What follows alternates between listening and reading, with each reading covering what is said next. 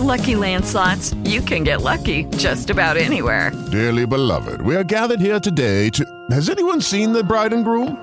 Sorry, sorry, we're here. We were getting lucky in the limo and we lost track of time. No, Lucky Land Casino, with cash prizes that add up quicker than a guest registry. In that case, I pronounce you lucky. Play for free at LuckyLandSlots.com. Daily bonuses are waiting. No purchase necessary. Void were prohibited by law. 18 plus. Terms and conditions apply. See website for details. Il verismo italiano e eh, leggeremo anche un articolo di Luigi Capuana di recensione ai Malavoglia di Giovanni Verga. Ecco, introduzione al verismo italiano. Praticamente il verismo italiano è una sorta di declinazione di quello che è stato il naturalismo francese. Oh. Diciamo che il tramite è quello di Milano. Milano è la città italiana più aperta agli stimoli intellettuali e culturali d'oltralpe, diciamo, europei, e questo l'abbiamo già visto con la scapigliatura. Benissimo. Ora, eh, infatti, anche il naturalismo francese, quindi Zola, soprattutto i romanzi di Zola, giungono in Italia attraverso gli scapigliati, attraverso la scapigliatura. C'è per esempio Cletto Arrighi, ricordate quello che aveva dato il nome, in un certo senso, alla scapigliatura, che scrive un romanzo di impianto naturalista, che si intitola Nanà e, e eh, dov'è che? Maledizione, non riesco neanche a trovarlo. Mm. Nanà a Milano. E ci sono altri scrittori scapigliati che cercano di imitare i naturalisti francesi. Abbiamo però già sottolineato ed evidenziato come purtroppo gli scrittori scapigliati siano, non siano in grado di realizzare una poetica letteraria, anche semplicemente delle opere letterarie di un certo peso. Eh, sono un po' velleitari. E così avviene una cosa abbastanza paradossale. Cioè, invece di passare attraverso gli intellettuali, diciamo, di sinistra, più progressisti, allora si chiamavano repubblicani e democratici, il naturalismo francese trova una declinazione, eh, una declinazione effettiva in Italia attraverso il verismo italiano, attraverso degli intellettuali invece che, sono, che sono conservatori, che sono appunto uh, uh, conservatori reazionari e sono siciliani e sono appunto Capuana e Verga, che si trovano a Milano, vivono a Milano, fanno i giornalisti a Milano. Sì, Capuana e Verga sono intellettuali che si trovano a Milano, fanno i giornalisti, eccetera, ma che eh, rappresentano un modo di vedere le cose un po' arretrato e vengono comunque dalla, dalla Sicilia, soprattutto reazionario, non hanno infatti nessuna eh, verità di cambiamenti sociali, di, so, di cam- progresso sociale, anzi, vedono che le cose non possono cambiare se non in peggio, Hanno, sono fatalisti per esempio, e pessimisti, esatto. Ecco, benissimo, quindi in particolar modo vedremo Luigi Capuana. Luigi Capuana è, è, in un certo senso diventa il teorico del verismo italiano. La cosa avviene in questi termini. Sostanzialmente Verga incomincia a scrivere dei racconti e dei romanzi veristi e Capuana, recensendo questi romanzi, diciamo che elabora la poetica del verismo e poi lui stesso, a sua volta, eh, scriverà dei romanzi cercando di mettere in pratica questa poetica, ma di fatto sarà sicuramente Giovanni Verga, eh, il letterato più in grado di realizzare, insomma, di, met- di attuare insomma, questo progetto del verismo di cui vi avevo parlato.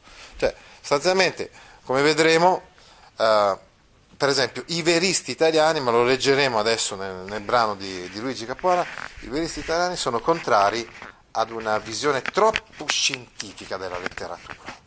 Quindi, mentre il naturalismo francese era strettamente legato con la scienza, cioè il romanzo doveva diventare qualcosa di scientifico, un romanzo sperimentale, no, diceva appunto Zola, invece i veristi dicono no, non mescoliamo le cose. Una cosa è il campo della scienza e un altro è il campo della letteratura. Noi facciamo letteratura, quindi una cosa diversa eh, dalla scienza. Tuttavia realizzarono un qualcosa di estremamente originale. Infatti nel verismo il canone dell'impersonalità, come vedremo appunto Verga la prossima volta, eh, verrà realizzato in maniera più piena addirittura che non nei romanzi stessi di, di Zola. Bene, adesso andiamo allora alla pagina... Ah, non c'è... Ah, no, spieghiamo anche le altre due cose. Attenzione, non c'è una, una, vera, e propria, uh, una vera e propria scuola, cioè, parliamo di verismo in Italia, forse ci viene in mente che ci sia una scuola. In realtà i vari autori del verismo proseguono eh, per le loro strade in modo del tutto indipendente l'uno dall'altro. Forse i più legati fra di loro sono appunto Capuana e Verga. Invece gli altri autori, eh, quindi cioè, per esempio c'è De Roberto eh, con, con, i Viceré, poi c'è Matilde Serao che dà un colorito un po' superficiale al, al verismo italiano, addirittura moralismo religioso in Mario, in Mario Pratesi, un po' paternalista in Renato Fuccini, insomma, sicuramente eh, ognuno, cioè, sicuramente verso gli ultimi decenni dell'Ottocento ci sarà questa tendenza un po' verista in Italia, ma ognuno la declinerà in modo suo, perché non c'è una, una vera e propria scuola, non c'è una, un movimento diciamo, organico. Ecco. Da notare anche l'isolamento di, eh, di Vega, che è davvero un, un caso eh, isolato e anche, se vogliamo, l'apporto dello stesso Verga verso il romanzo psicologico, io lo vedo soprattutto nel Mastro Don Gesualdo, cioè l'analisi della psiche dei, del protagonista sicuramente prelude a quello che poi sarà uno sviluppo successivo, cioè quindi il decadentismo, il romanzo decadente, il romanzo del Novecento, eccetera, eccetera. Ecco, stavamo dicendo di Luigi eh, Capuana, quindi abbiamo detto che ah sì, che era una, un articolista, che era un intellettuale, che ha scritto alcune novelle e, e in particolar modo viene ricordato anche per il romanzo Il Marchese di Rocca, di Rocca Verdina. Noi invece adesso leggiamo la recensione che lui fece ai Malavoglia. Dice infatti Luigi Capuana, il Balzac, il gran padre del romanzo moderno, ai suoi predecessori, ai quali sta forse meno attaccato che i suoi successori non istiano a lui il Flaubert, il De Goncourt, lo Zola, che hanno fatto e che fanno altro se non svolgere meglio, ridurre a maggior perfezione quelle parti della forma del romanzo rimaste nella Comédie Humaine in uno stato incipiente e imperfetto? Allora, eh, qui diciamo Capuana sintetizza quello che abbiamo detto anche la volta scorsa, cioè che Balzac è una sorta di precursore del naturalismo e che a, a loro modo Flaubert, De Goncourt, eccetera, e Zola stesso non fanno altro se non svolgere meglio quello che lui aveva già intuito nella Comédie Humaine. Comédie Humaine era il ciclo dei romanzi di, di Balzac. Il naturalismo, i famosi documenti umani, non sono una trovata dello Zola. Bisogna non aver letto la prefazione del Balzac al suo immenso monumento per credere che trasportare nel romanzo il metodo della storia naturale sia una novità strana e pericolosa. Allora, eh, anche Balzac, introducendo la sua Comédie Humaine, aveva fatto capire che, che la sua arte era realista, insomma. Però adesso abbiamo detto è più esplicito il legame fra scienza e letteratura, no? Però, dice Capuano, non è che ci sia questa gran novità. Ecco. Era sufficiente leggere tranquillamente quello che già aveva fatto eh, Balzac. No? Senza dubbio l'elemento scientifico si infiltra nel romanzo contemporaneo lo trasforma più pesantemente, con più coscienza, nei lavori del Flaubert, del De Goncourt e dello Zola. Ma la vera novità non sta in questo, né sta nella pretesa di un romanzo sperimentale. E questo è infatti il termine del testo della poetica di, di Zola. Bandiera che lo Zola inalbera arditamente a sonori colpi di gran cassa per attirare la folla che altrimenti passerebbe via senza fermarsi. Ecco, sappiamo che sta in questo la novità, Zola eh, ha diciamo, coniato questo termine, che starebbe proprio a dire, ne abbiamo già parlato, che il romanzo diventa scientifico in un certo senso. Con la sua letteratura il romanzo diventa un esperimento, no? attraverso cui in un certo senso mh, vedere quali leggi mh, nascono dall'osservazione dei fatti umani. Un'opera d'arte non può assimilarsi un concetto scientifico che alla propria maniera, secondo la sua natura d'opera d'arte. Ma dice Capuano, non è vero che noi siamo degli scienziati, noi siamo dei letterati, Quindi eh, cioè, modo, modo tipico della letteratura, non si può confondere la maniera, il modo della letteratura con quello della scienza, come fa Zola. Se il romanzo non dovesse far altro che della fisiologia o della patologia o della psicologia comparata in azione, il guadagno non sarebbe né grande né bello. Quindi, cioè, voglio dire, per, per la psicologia, per la fisiologia, per la patologia ci sono già i testi scientifici. Cioè, non si fa un romanzo per questo. Il positivismo e il naturalismo esercitano una vera e radicale influenza nel romanzo contemporaneo, ma soltanto nella forma, e tale influenza si traduce nella perfetta impersonalità di quest'opera d'arte. Ecco, sottolineiamo questa frase perché sta a indicare proprio questo. Cioè, Capuana dice che la grande novità del naturalismo è nell'impersonalità, è quello che abbiamo detto prima, che il verismo accentua questo aspetto cioè le tecniche narrative veriste sono particolarmente innovative e in un certo qual modo sono il completamento di quanto già iniziato uh, nel, nel naturalismo francese. Cioè l'impersonalità del narratore, il narratore che si nasconde, che non è palese. Tutto il resto per l'arte è cosa molto secondaria, dovrebbe essere tale anche nei giudizi che si pronunciano intorno ai lavori rappresentanti più o meno efficaci della nuova formula artistica. Nei romanzi del Balzac questo sparire dell'autore avviene ad intervalli, egli si mescola un po' all'azione, spiega, descrive, torna dietro, fa delle lunghe divagazioni prima di lasciare i suoi personaggi a dibattersi soli soli con le loro passioni, con il loro carattere, con le potenti influenze del loro tempo e dei luoghi, e l'onnipotenza del suo genio non si mostra mai così intera come quando le sue creature rimangono libere e abbandonate ai loro istinti, alla loro tragica fatalità. Dice Capuana, non è che non ci fosse l'impersonalità anche nei romanzi di Balzac, c'era e come l'impersonalità, solo che non era una costante, cioè c'erano alcune parti, tra virgolette, impersonali, cioè col narratore impersonale, e c'erano alcune parti invece in cui il narratore interveniva, era presente, la narrazione diventava, più soggettiva. E dice infatti eh, che le parti migliori dei romanzi di Balzac, secondo lui, erano proprio quelle più impersonali. Quindi la differenza sta solo in questo, che adesso diventa tutto impersonale. I suoi successori, quindi dicevamo De Goncourt, Flaubert e Zola, intervengono assai meno di lui nell'azione o non intervengono affatto. Si può dire che la loro opera d'arte si faccia da sé. Ecco, questo è un altro degli aspetti che vedremo proprio, diciamo, programmatici del verismo italiano. L'arte, eh, la narrazione deve sembrare essersi fatta da sé, la narrazione si fa da sé. Piuttosto che la facciano loro. E questo semplicissimo cambiamento ha già prodotto una rivoluzione che il volgo dei lettori difficilmente sarà nel caso di apprezzare nel suo giusto valore. È lì il cambiamento, la grossa rivoluzione, no? proprio nel, nel canone del, vedremo dell'impersonalità del narratore. I Malavoglia, ricordiamoci che questa è una recensione ai Malavoglia, i Malavoglia si rannodano agli ultimissimi appelli di questa catena dell'arte. L'evoluzione del Verga è completa egli è uscito dalla vaporosità della sua prima maschera e si è afferrato alla realtà solidamente. Ah, ecco, attenzione, eh, qui Capuana dice che è uscito dalla sua prima maschera, sta a intendere quindi che prima Verga, nel, come vedremo nella sua narrativa pre-verista, è un po' sentimentale, è un po' uh, romantico, un po', sono i suoi romanzi mondani, chiamati anche così, no?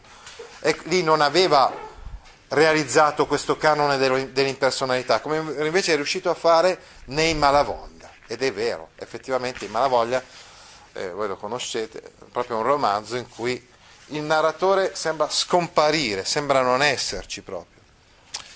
Ecco, egli è uscito, questi Malavoglia è la sua vita dei campi, Ecco, i Malavoglia sono dell'81, la vita dei campi dell'80, saranno un terribile salutare corrosivo della nostra bislacca letteratura.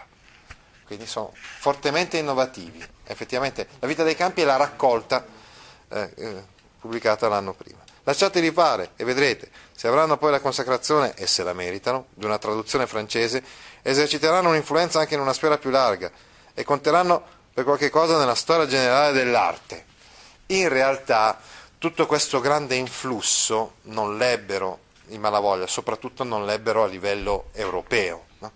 Quindi lui lo spera eh, Capuana, l'immagine lo spera, no? spera che il romanzo del suo amico possa essere tradotto e possa influire nella storia della cultura, ma più di tanto non avverrà, eh, almeno non in Francia, giacché finora nemmeno lo Zola ha toccato una cima così alta in quell'impersonalità che è l'ideale opera dell'arte moderna. È vero, e noi infatti adesso approfondiremo il discorso, insomma nei Malavoglia c'è addirittura eh, anche nella vita dei campi c'è la regressione del narratore, quindi proprio più impersonale così non è possibile. Ci è voluto senza dubbio un'immensa dose di coraggio per rinunziare così arditamente ad ogni più piccolo artificio, ad ogni minimo orpello retorico e in faccia a questa nostra Italia che la retorica allaga nelle arti, nella politica, nella religione, dappertutto. Ma non ci è voluto meno talento per rendere vive quelle povere creature di pescatori, quegli uomini elementari attaccati come le ostriche ai neri scogli di lava della riva di Trezza. Ecco, eh, sta esaltando l'impersonalità eh, che è presente nel, nel, nel romanzo dei, dei Malavoglia. Ecco, l'ideale dell'ostica. Luigi Capuana appunto riporta quasi letteralmente le parole che si trovano nello stesso romanzo, no? cioè l'ideale dell'ostica. Restare attaccati, abbarbicati, come l'ostica fa alle rocce, agli scogli, permette di resistere alla fiumana. La fiumana è evidentemente la fiumana del progresso che travolge tutto con sé e l'unica salvezza, dice Verga attraverso questo, questo romanzo, è proprio quello di resistere e di mantenersi strettamente legato alle antiche tradizioni. Mm, quindi è questo un po', è rappresentato appunto da, da questa, dall'ostrica. Un romanzo come questo non si riassume, è un congegno di piccoli particolari, allo stesso modo della vita, organicamente innestati insieme. L'interesse che ispira non è quello volgare e triviale del come finirà, ma un interesse concentrato che vi prende a poco a poco, con un'emozione di tristezza davanti a tanta miseria, dinanzi a quella lotta per la vita, qui osservata nel suo primo stadio quasi animale, che l'autore si accinge a studiare nelle classi superiori con una serie di romanzi legati insieme dal titolo complessivo dei Vinti. L'originalità Verga l'ha trovata dapprima nel suo soggetto, poi nel metodo impersonale portato fino alle estreme conseguenze. Quei pescatori sono dei veri pescatori siciliani, anzi di Trezza. E infatti è a Citrezza il paese in cui è ambientato il romanzo dei Malavoglia, come ben ricordate, diciamo è sulla riva del mare, ma vicino a Catania, insomma, sulla costa, insomma, ancora diciamo, l'estremo versante diciamo, dell'Etna. No? ciclo dei vinti invece il ciclo dei romanzi di Verga. Eh, Malavoglia è il primo di questi romanzi, poi Mastro Gesualdo il secondo, gli altri non saranno completati.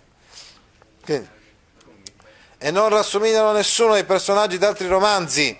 I pescatori sono davvero pescatori, le cose parlano da sole. I pescatori sono davvero quei pescatori di Trezza, di Aci, di Aci Trezza non, non, assomigliano a nessun altro personaggio. Non è improbabile che il Verga si possa sentire accusare di minore or- originalità quando il suo soggetto lo condurrà fra la borghesia e le, altre, e le alte classi delle grandi città, perché allora le differenze dei caratteri e delle passioni appariranno meno spiccate ed è bene notarlo fin d'ora.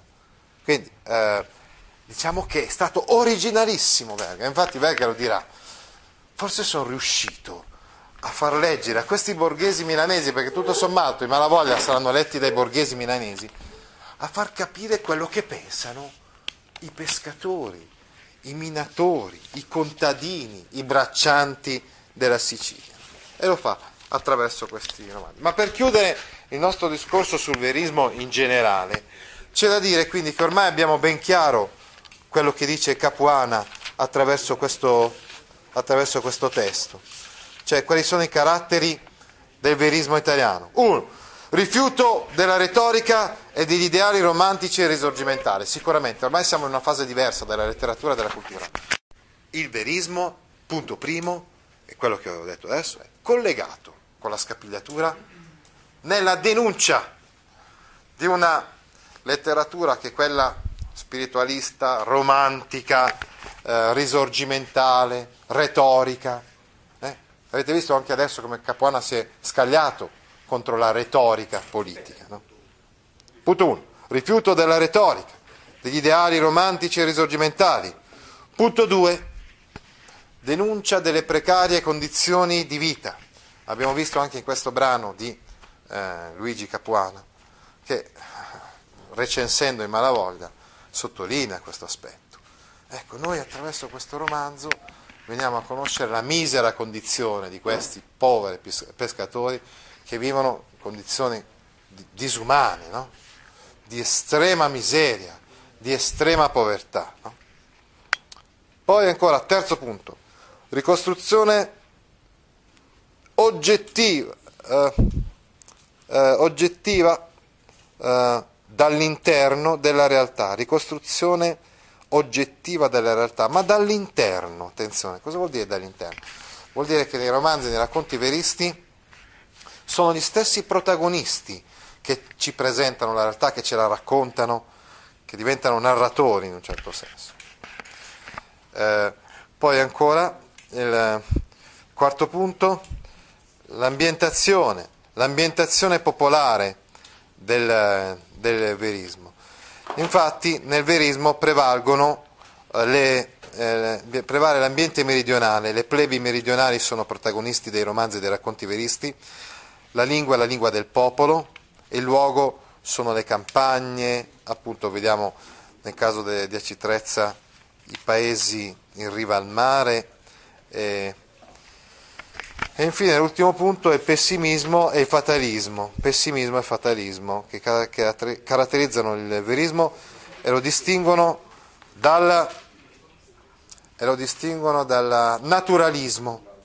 Infatti, vi è la constatazione della negatività del progresso, dell'impossibilità da parte della cultura di intervenire positivamente, mentre Zola, abbiamo detto che, che dice, io sto descrivendo una miseria, ma con il sogno, l'ideale di poter eh, realizzare una società più giusta in futuro.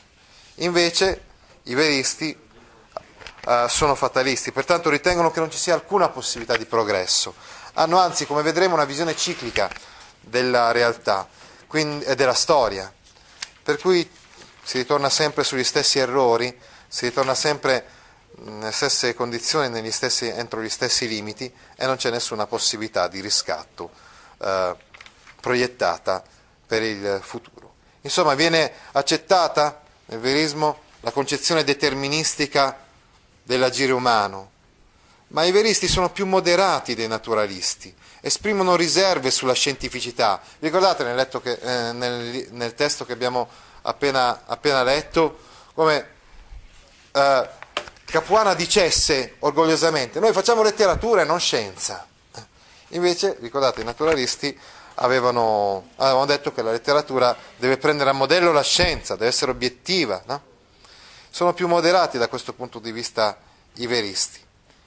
Tuttavia eh, sono invece più radicali, in un certo senso, nella, nella realizzazione del canone dell'impersonalità, quel processo della creazione attraverso il quale, eh, quel processo che fa sì che la creazione rimanga un mistero, che rende invisibile la mano dell'artista.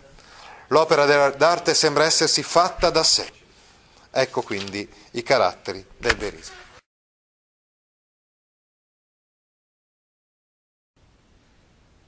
Ti interessano file di questo genere? Allora vieni su www.gaudio.org e iscriviti alla newsletter A Scuola con Gaudio all'indirizzo www.gaudio.org/news. Lucky Land Casino asking people what's the weirdest place you've gotten lucky? Lucky? In line at the deli, I guess. Aha, in my dentist's office.